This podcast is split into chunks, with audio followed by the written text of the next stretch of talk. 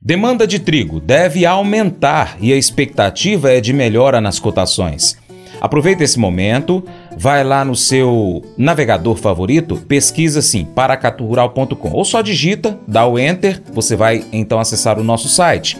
No nosso site você vai conferir diversas notícias, pode cadastrar o seu e-mail para receber por e-mail todas as nossas publicações. Se preferir, você pode ir lá no banner Zap Rural.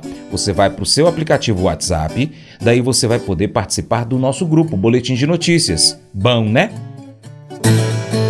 Mercado Agrícola A colheita do trigo segue avançando aqui no Brasil e se aproxima do fim. Dados da Conab indicam que até o dia 18 de novembro a colheita somava 94,2% da área nacional. Pesquisadores do CEPE destacam, contudo, que grande parte do trigo que está sendo colhido no sul, principal região produtora do país, apresenta baixa qualidade devido ao elevado volume de chuvas. Além disso, o clima desfavorável também deve reduzir a disponibilidade interna do produto. Neste cenário, levantamento do CPEA mostra que as cotações internas do cereal seguem em alta. Na última semana, do dia 20 até o dia 24 de novembro, os avanços mais intensos foram registrados em Santa Catarina. Agora, o consultor de agronegócios Vlamir Brandalize projeta um aumento da demanda por trigo no hemisfério norte com a chegada do inverno, assim como nos casos da soja e do milho. Essa busca intensa pode trazer mais valorização para esse cereal no mercado internacional.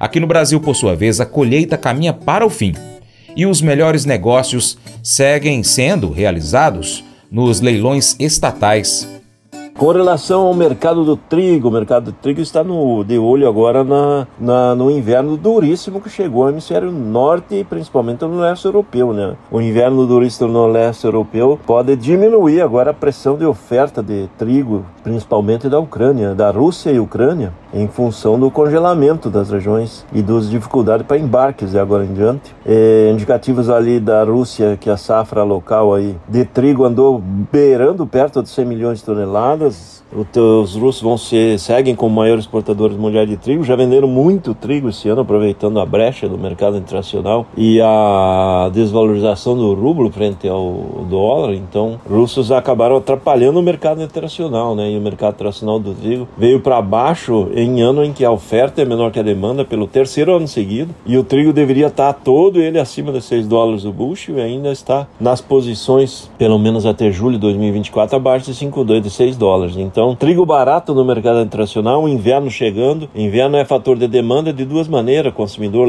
demanda mais derivados do trigo e também o setor de ração demandando trigo. Esperas aí com uma melhora aí na demanda. Enquanto isso, aqui no Brasil, colheita do trigo ainda na reta final ali no Rio Grande do Sul. A maioria das regiões já colheu quase todo o trigo, mais de 90% do trigo colhido. Mercado mais atrelado aos pregões da Conab, né? A melhor alternativa para o produtor continua sendo os pregões da Conab, né? A exportação do trigo aí pega perto de 1.150 toneladas o trigo pão no, no, no, Porto do Rio Grande, 970 no trigo ração. É mercado mais favorável quem participar do trigo leilão Conab, tanto PEP como PEPRO. E essa deve ser continuar.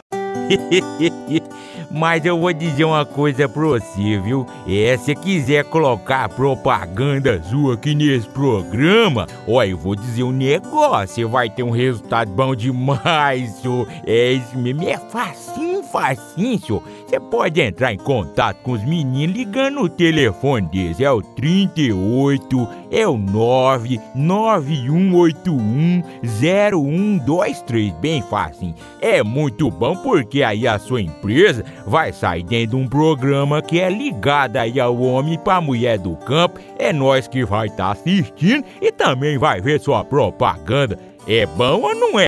Provérbios capítulo 14, versos 11 e 12 nos lembra que embora as consequências de nossas ações possam ser imediatas, a recompensa ou castigo definitivo pode não ser imediatamente visível. Agir com sabedoria e retidão nos leva a um caminho de vida abundante, enquanto seguir caminhos de insensatez pode resultar em perda.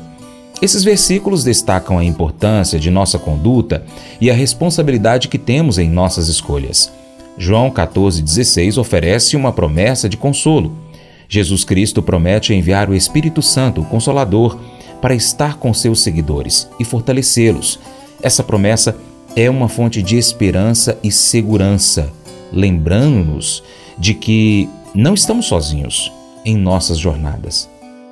Unindo essas passagens, vemos a dualidade das escolhas e consequências na vida humana. Nossas ações têm implicações e a busca da sabedoria e da retidão é um caminho que nos leva a uma vida cheia de significados. Ao mesmo tempo, a promessa do Espírito Santo nos oferece conforto e apoio em meio aos desafios e incertezas. Esse devocional faz parte do plano de estudos Sabedoria em Provérbios 14 do aplicativo bíblia.com. Muito obrigado pela sua atenção, Deus te abençoe e até o próximo encontro. Tchau, tchau.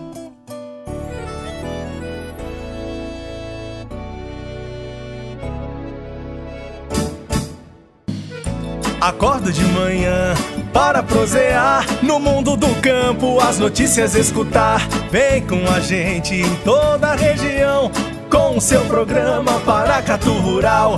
Tem notícias, informação e o mais importante, sua participação.